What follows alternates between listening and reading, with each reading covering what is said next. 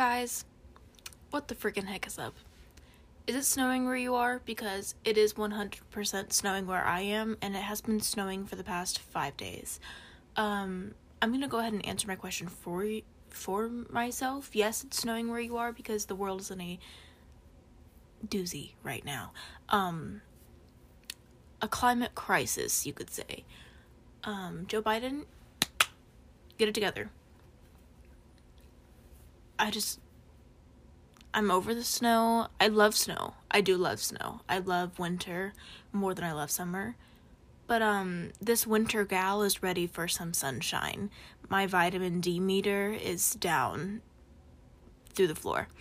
Um but today it's a great day because why? Um we're here to talk about murder. So today I am crocheting um the same checkered cardigan that I've been working on for the past like 2 months. Yeah. She's still here. Um she's not finished. I I told everybody that I'd be finished this week. It's not going to happen. I need to get more yarn. Of course my upstairs neighbors start walking around right now. Of course. Because why why wouldn't they? Um but I've gotten a lot farther on the cardigan, so I'm not too upset about it. Um, I just have to put the sleeves on and then the border. And I ran a poll on my um, Instagram yesterday about which border I should do because I was originally going to match this photo of this kitchen from the 1920s and do like a mint green slash seafoam green border with red buttons. And then after I got it like kind of put together in the vest that it's in right now, I was like, oh wait, um, I don't think I like that anymore. So I ran a poll and I asked if I should do the green border with the buttons, a black border with white buttons, or a white border with black buttons. And I'm not going to tell you which guys won or which one won. Not going to tell you guys which one won, but I will tell you it was not the green with the red. So keep an eye out. It'll be done. I I, I think it'll be done by next week. If I get yarn before Saturday, um, it should be done this weekend. But I don't think I'm gonna get yarn before Saturday. Um, but yeah, so um, we're crocheting that during this episode. Also, I bought a desk. Um, and I still need a microphone, but I bought a desk and it's gonna be here today. And I was hoping that would be here before I had to record, but it it's it just wasn't. So it'll be coming sometime tonight, and I'll build it and I'll post a photo. And um, I don't have a desk chair for it yet, but I have a bar stool, so I'll be using that for a while um, until I get a desk chair. But you know, like I said, I'm a broke college student. Um, I don't have the money to be buying all these things, but once my podcast, um, not to talk about like money and stuff, but once my podcast reaches like, like right now I'm at fifteen dollars, um, and the microphone I'm looking at is twenty five. So once it once it reaches twenty five, then I'll get the microphone with that. Um, but yeah, so still need a microphone, got a desk coming in today. Um talking I'm not to tell you what we're talking about yet. I'm not done yet. Um so I right now am at like 150 something followers on my Instagram, I think. I should have looked before I did this. Um but when I get to 200, I think I'm going to do another giveaway.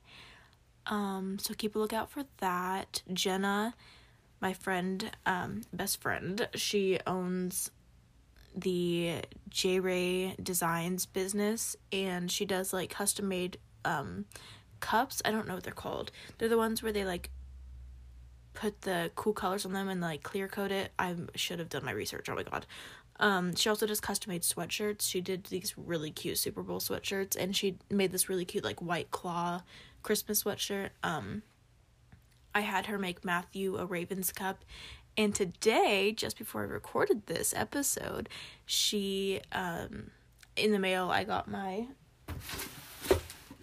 One second.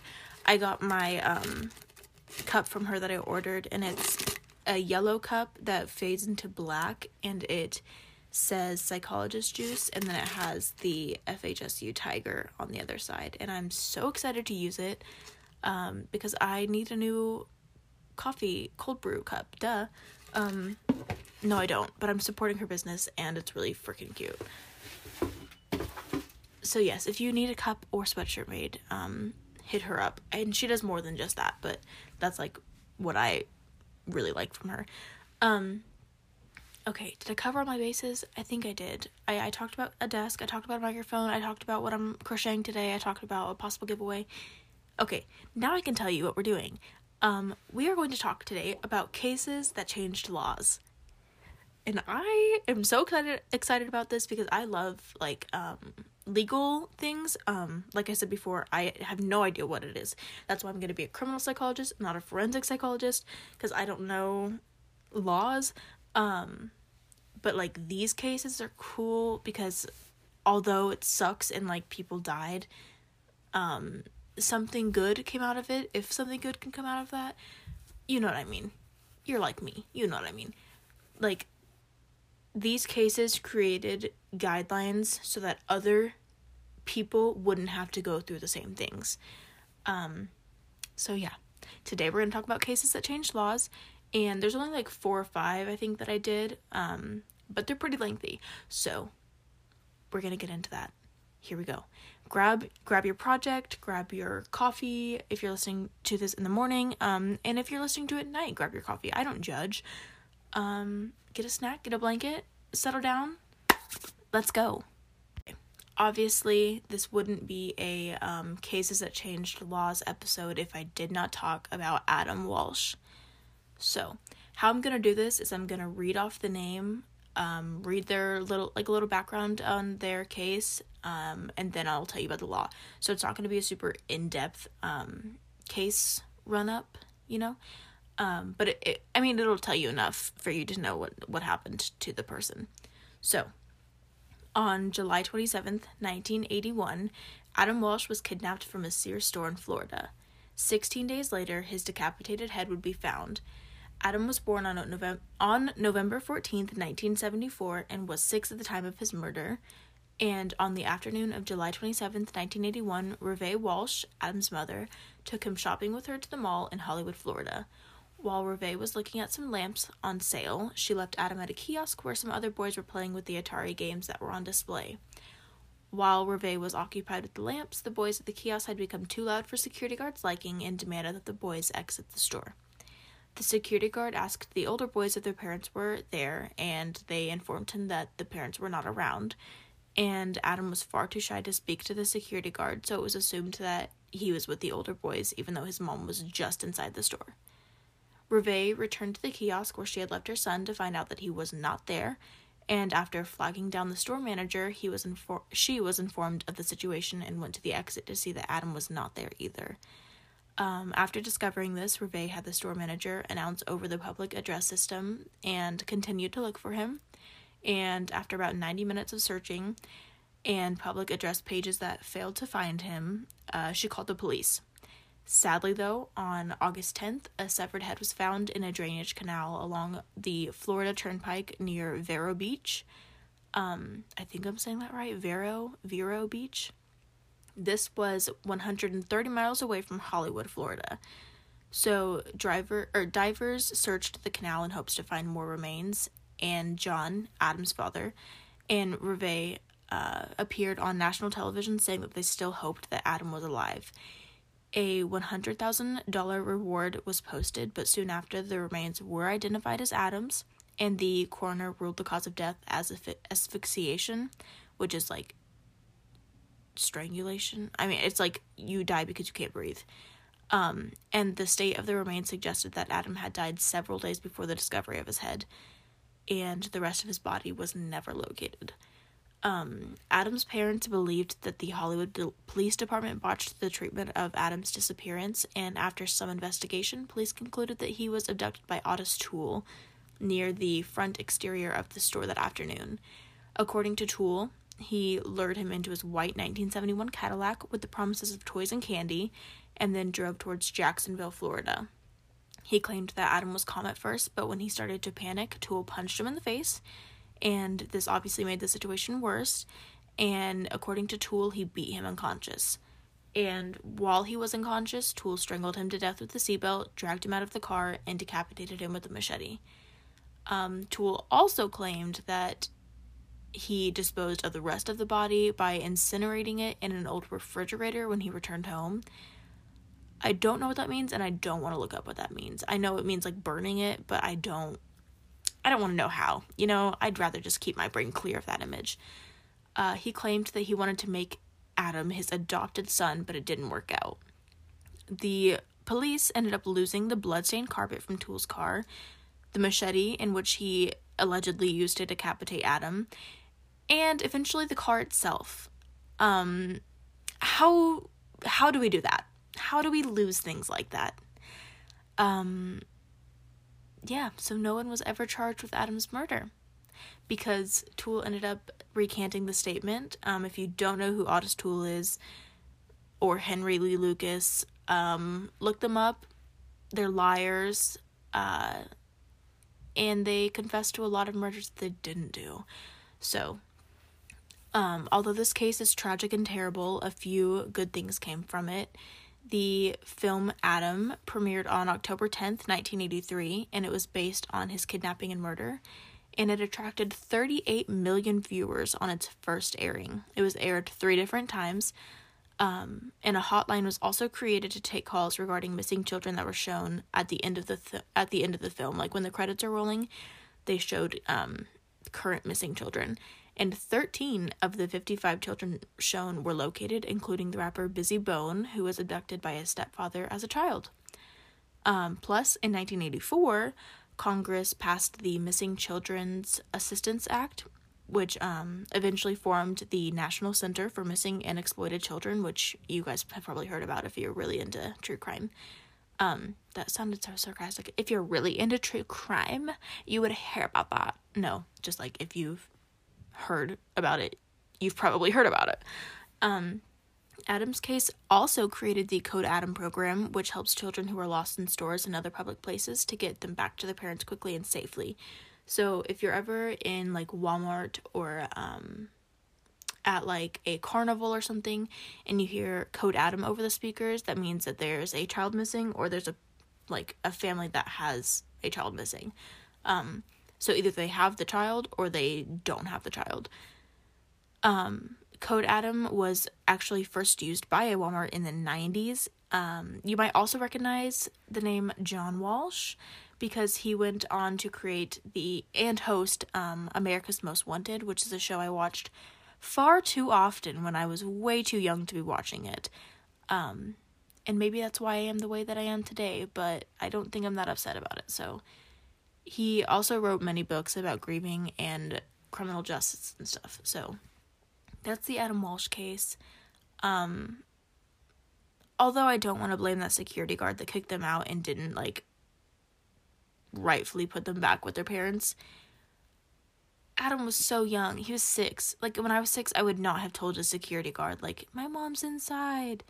Like, it just shows me how much people did not give a single, I'm not gonna cuss, a single crap about um kids back then. They literally thought that kids were just like, yep, fend for yourself. Like, dude, mm, I don't know. But that's that's the Adam Walsh case. Um, I posted something on my Instagram when I finished uh, researching this episode, and I was talking about how I had to take a ton of breaks while researching this. Like, this should have taken me one night to research, and it took me three because I kept having to take breaks because police work was really getting to me. Um,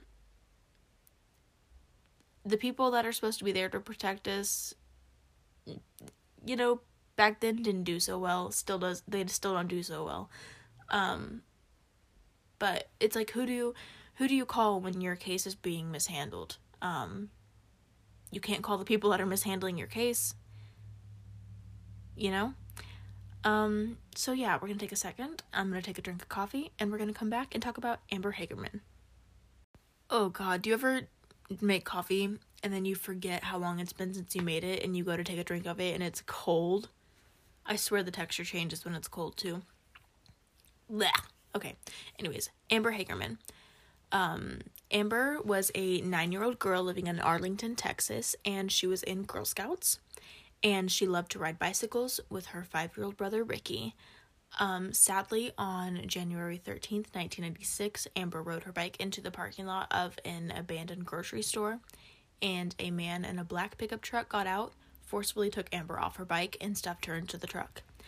As she was screaming and kicking at her abductor, Jimmy Kevill turned to see what the noise was, and he ended up being the only one to witness the kidnapping take place. Um, thankfully, he called the police shortly after, and despite more than 50 police officers and federal agents looking for Amber, they did not find her alive.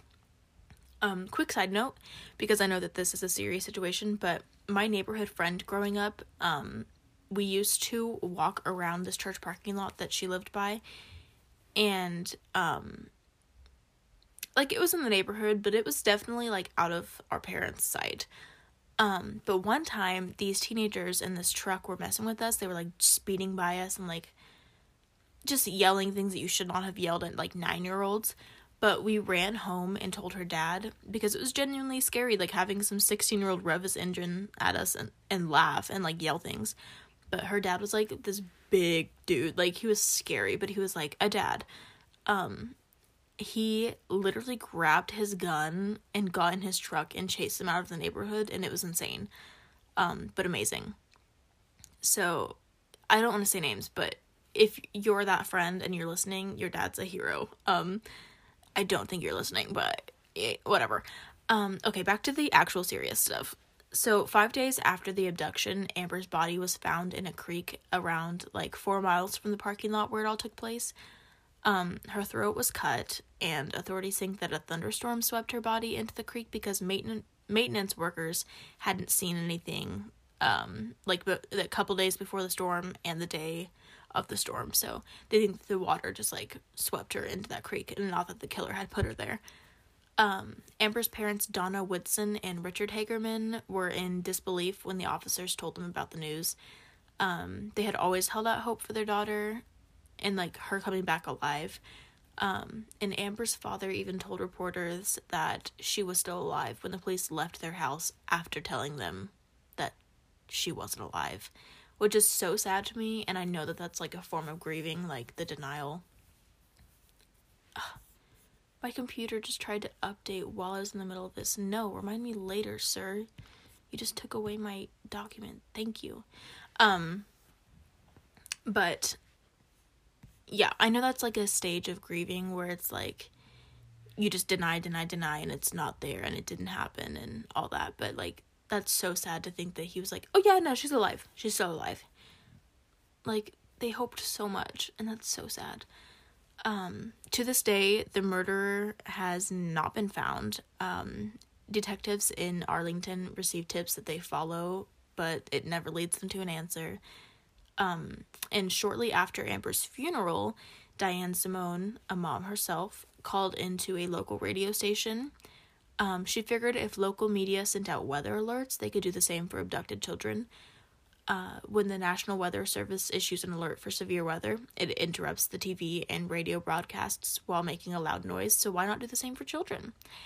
After that, the Amber Alert was born. In since and since 1996, the Amber Alert system, named after Amber Hagerman, has been nationwide. So, when you, the next time your phone makes that loud, scary noise, um, and you see the words Amber Alert, know that it came from this young girl's case.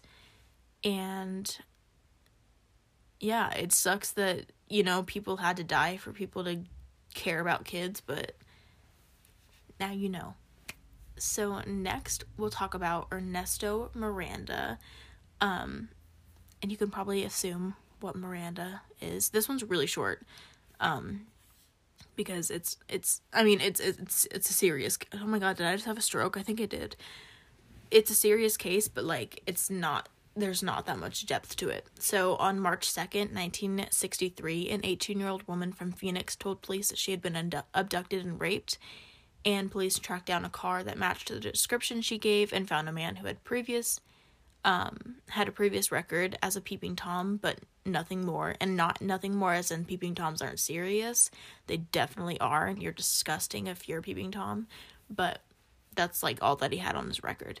Um ernesto miranda was arrested in 1966 on suspicion of robbery kidnapping and rape and during the police interrogation, he confessed to committing the crimes, but that conviction was eventually overturned due to intimidation tactics. Love that. Um, yeah, I'm gonna smack you on the back of the head until you tell me you murdered that woman, and then I'll stop. Yep. Um, Miranda rights were created to prevent things like this from happening in the future. And by by law, these rights must be clearly stated during an arrest in the United States. So the next time you hear, um, you have the right to remain silent. Everything you say can will be used against you. Um, I used to have that memorized. I don't have it memorized anymore. But that's yeah, that's what that is. So there you go. This next um case is the Megan Kanka case. I don't know if it's Kanka or Kanka. Kanka sounds better in my brain. Um, I should have looked it up. That's my bad. How many times take a shot every time I say I should have looked that up because it's way too much and I should be better, but I'm not. Um, but Megan was born on December 7th, 1986, and was seven years old at the time of her murder. On July 29th, 1994, Jesse Timendakwas, Timendakas, once again, should have looked that up. Um, Jesse T lured Megan into his house, raped her, and then killed her by strangulation with a belt. Afterwards, he put her body in the Mercer County Park in New Jersey, and the next day he led police to her body after confessing that he had murdered her. Um, the evidence that was found included hair, bloodstains, and fiber samples, as well as a bite mark matching Megan's teeth on Jesse's hand. This all led to a guilty verdict on charges of kidnapping, four counts of aggravated sexual assault, and two counts of felony murder. The court sentenced him to death, and the sentence was upheld by the New Jersey Supreme Court. Um, Jesse remained on New Jersey's death row until December 17th. That's my sister's birthday. Uh, 2007, when New Jersey's death penalty was abolished. And as a result of this, he was given li- given life in prison without the possibility oh my gosh, possibility of parole instead of death. So Jesse Timendakis, uh, I don't know how to say his name, um, had two previous convictions for sexually assaulting young girls. In 1979, he pleaded guilty to the attempted aggravated sexual assault of a five year old girl in Piscataway Township, New Jersey, and he was given a suspended sentence after failing to attend counseling. Um, so he was sent for nine months to the Middlesex Adult Correctional Center. And in 1981, he pleaded guilty to the assault of a seven year old girl and was imprisoned at the Adult Diagnostic and Treatment Center in Avenel, New Jersey for six years. Um, so, grade A creep. Uh, yeah. People like this you know, I I don't support the death penalty. I don't think, but people like this deserve to rot. Um, you can decide where they want to rot in your own mind, but uh, a month after Megan's murder, the New Jersey General Assembly passed a bill that would require sex offender registry with a database tracked by the state, um, community notification of registered sex offenders moving into the neighborhood, and then life in prison for repeat sex offenders. Uh, this law is known as Megan's Law, and it was thought that Megan would still be alive today if the bill was passed before. Um, there's also the Megan Nicole Kanka Foundation, which is a nonprofit charity founded by the family with the intent of preventing crimes against children. So, when you, um, if you Google like sex offenders in my area, you can get a map view of where sex offenders live in your neighborhood. And like if you want to do that and scare yourself go ahead. Um i think it's a good tool. When i was in seventh grade a, a couple of friends and i um looked up like the sex offenders in our neighborhood while we were at school and I thought that there were laws that they couldn't live within a certain mile radius of the school, but they definitely lived right next to the school. Um, so, although this is a good law, I also think that the guidelines need to be changed because I know people um, that have been forced to register as sex offenders for just like being drunk in public and like say they were like peeing on a bush or something, um, and they had their genitals exposed, they would then have to register as sex offenders, which I don't think is right. Um, yeah, don't have your stuff out in public, but like they didn't sexually offend anyone. I, I, I don't know. I don't know if what it said is problematic, but I think that the guidelines need to be changed. But I also think that this is a really good law to have um, to make sex offenders register. You know, creeps are creeps, um, especially this dude. He was a major creep. Um, but yeah, so that was Megan's Law. Um, so next is Polly Klaas. Klaas. Um, excuse me, indigestion, diarrhea. Um, this one I went more in depth into because the Polly Klaus Klaus, I don't know. I should have researched it. Um, this case is really intense and uh this one I had to take so many breaks while researching because it's so frustrating. You don't even know. Just wait. Um, if you had any faith in police back then, you shouldn't have because of this case. So, we're to take a second um and then we'll get right into this. Okay. Polly Klaas. Klaus. Klaus. Klaus. Klaus. Klaus. Polly Klaus. It's K L A A S. And I've heard it so many different ways, but I'm to say Polly Klaus because that in my German mind sounds better. But I don't think it is. Oh god. Okay. Polly. Polly K was born on January 3rd, 1981 and was 12 years old at the time of her murder. On October 1st, 1993, Polly and two friends were having a slumber party. Um, their mom, Polly's mom, was in the house, but she was in the living room. Um, around 10:30 p.m., Richard Allen Davis entered the bedroom carrying a knife. Uh, I think he came in like through one of the back doors, and the mom just didn't hear him. Um, but he tied both of the friends up and put pillowcases over their heads and told them to count to 1,000 before he took Polly and took off um, he told them to count to 1,000 before they took the pillowcases off their heads. Uh, and that's when he took Polly and left. But they uh, did not wait for them to reach 1,000. They just, as soon as they heard him leave, they got up and ran. Which, good job, 12 year olds. Um, but for the next two months after that, over 4,000 people helped search for Polly TV shows including America's Most Wanted from Adam Walsh's father covered her kidnapping, and an APB, which is kind of like an alert system, um, with the suspect's information was broadcasted within the first 30 minutes of the kidnapping.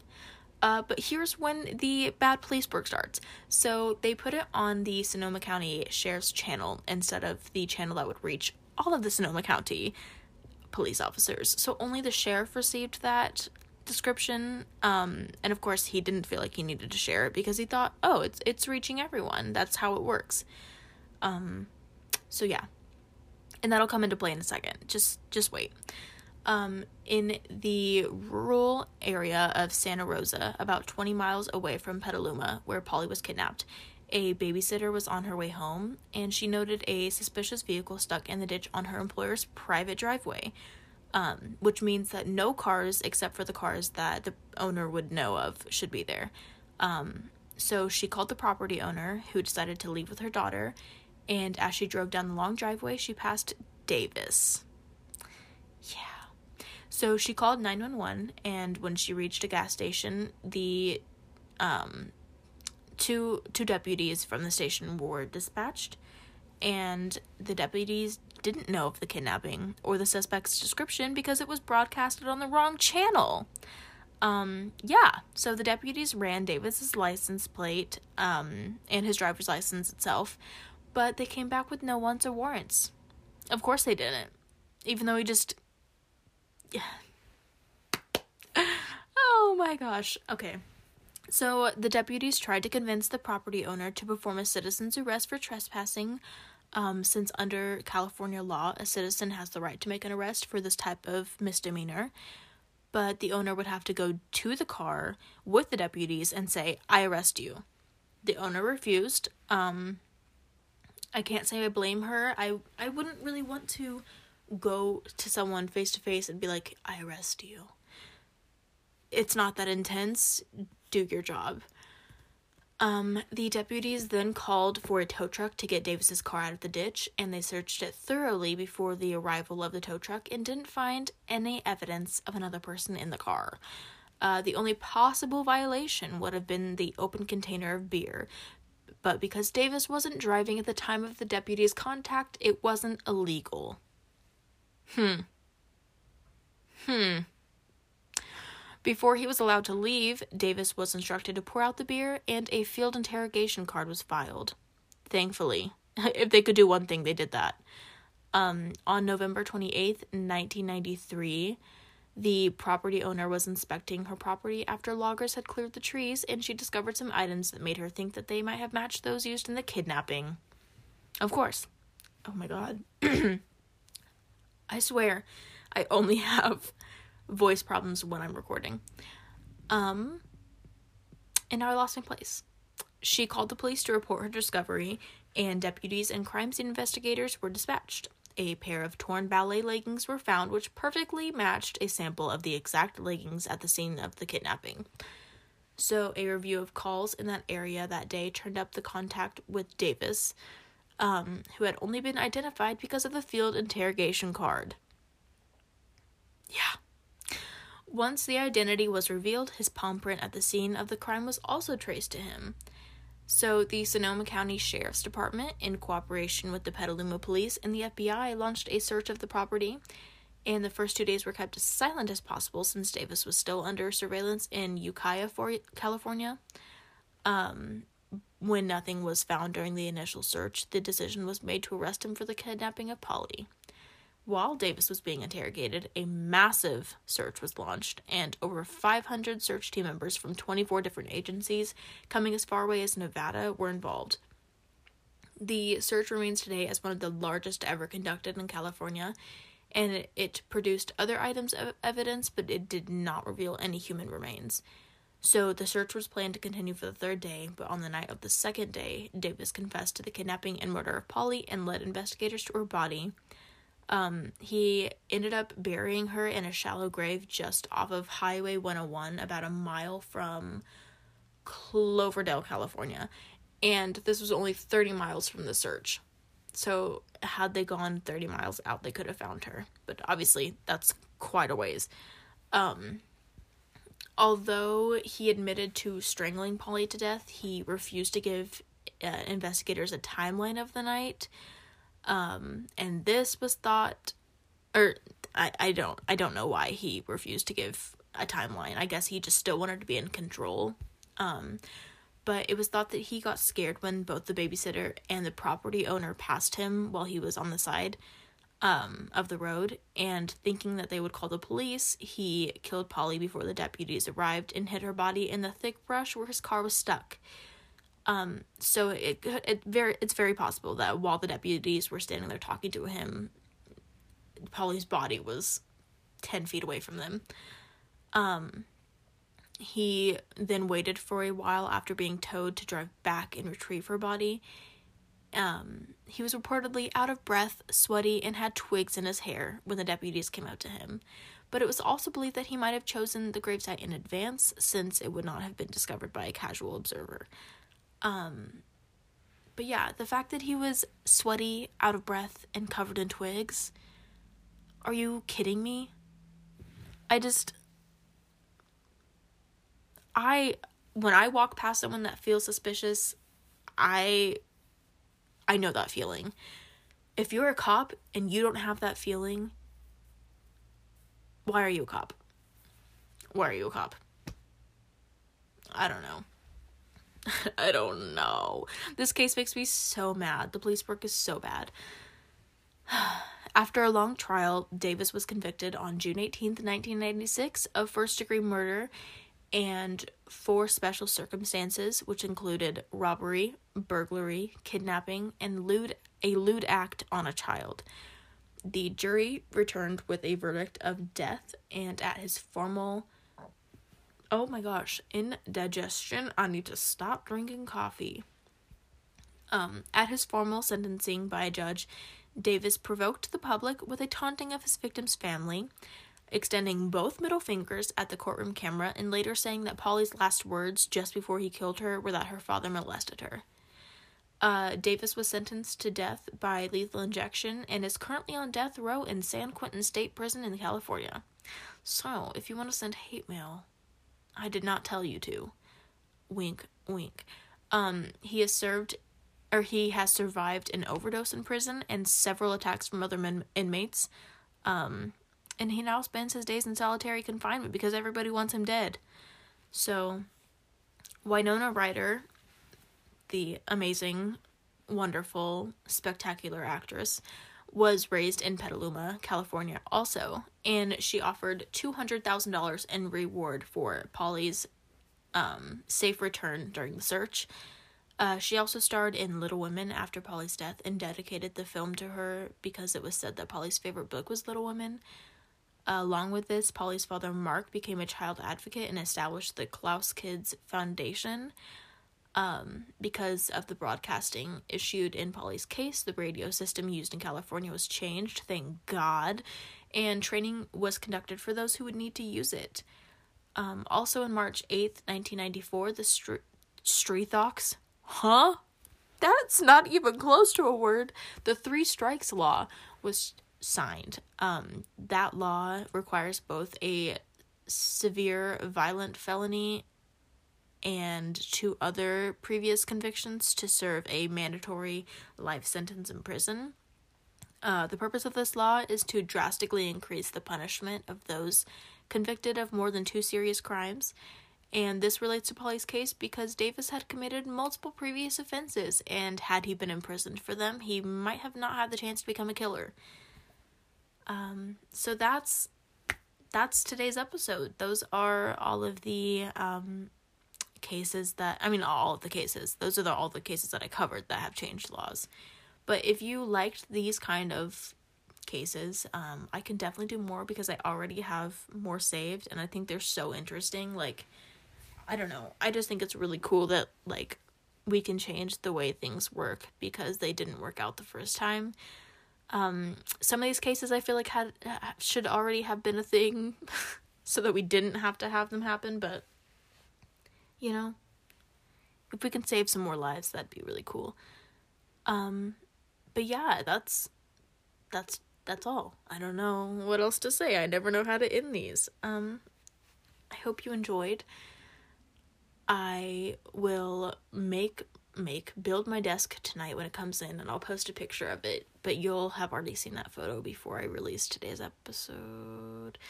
Um because I'm recording us on Thursday morning and the desk comes tonight and this episode releases Friday morning. Um you guys know. But yeah, I'll I'll post a picture of the desk and its cute little setup. Um I still need to get a chair for it. Still need to get a microphone. Um, but you know, we're just here. We're just chilling. Um, yeah, I hope you have a good day. Uh, whether it's morning, afternoon, evening, night. Um, stay warm. It's so cold. And these power outages are ridiculous. Like, I understand why they're happening, but it's ridiculous. Um, we should be more uh, adapted to this cold weather by now, and it's only going to get worse because the planet is dying because us humans can't do things right. Um, this is a murder podcast, not a singing podcast. Okay. You know, I just want you guys to lock your doors and not talk to creepy men and stay warm. That's all. That's all I'm asking. Goodbye. Oh, I did not end it. Goodbye.